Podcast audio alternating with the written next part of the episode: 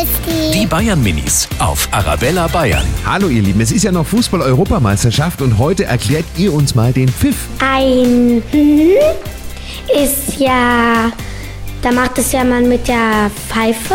Dann ähm, hört man dann dieses Geräusch und dann bedeutet es, dass es losgeht.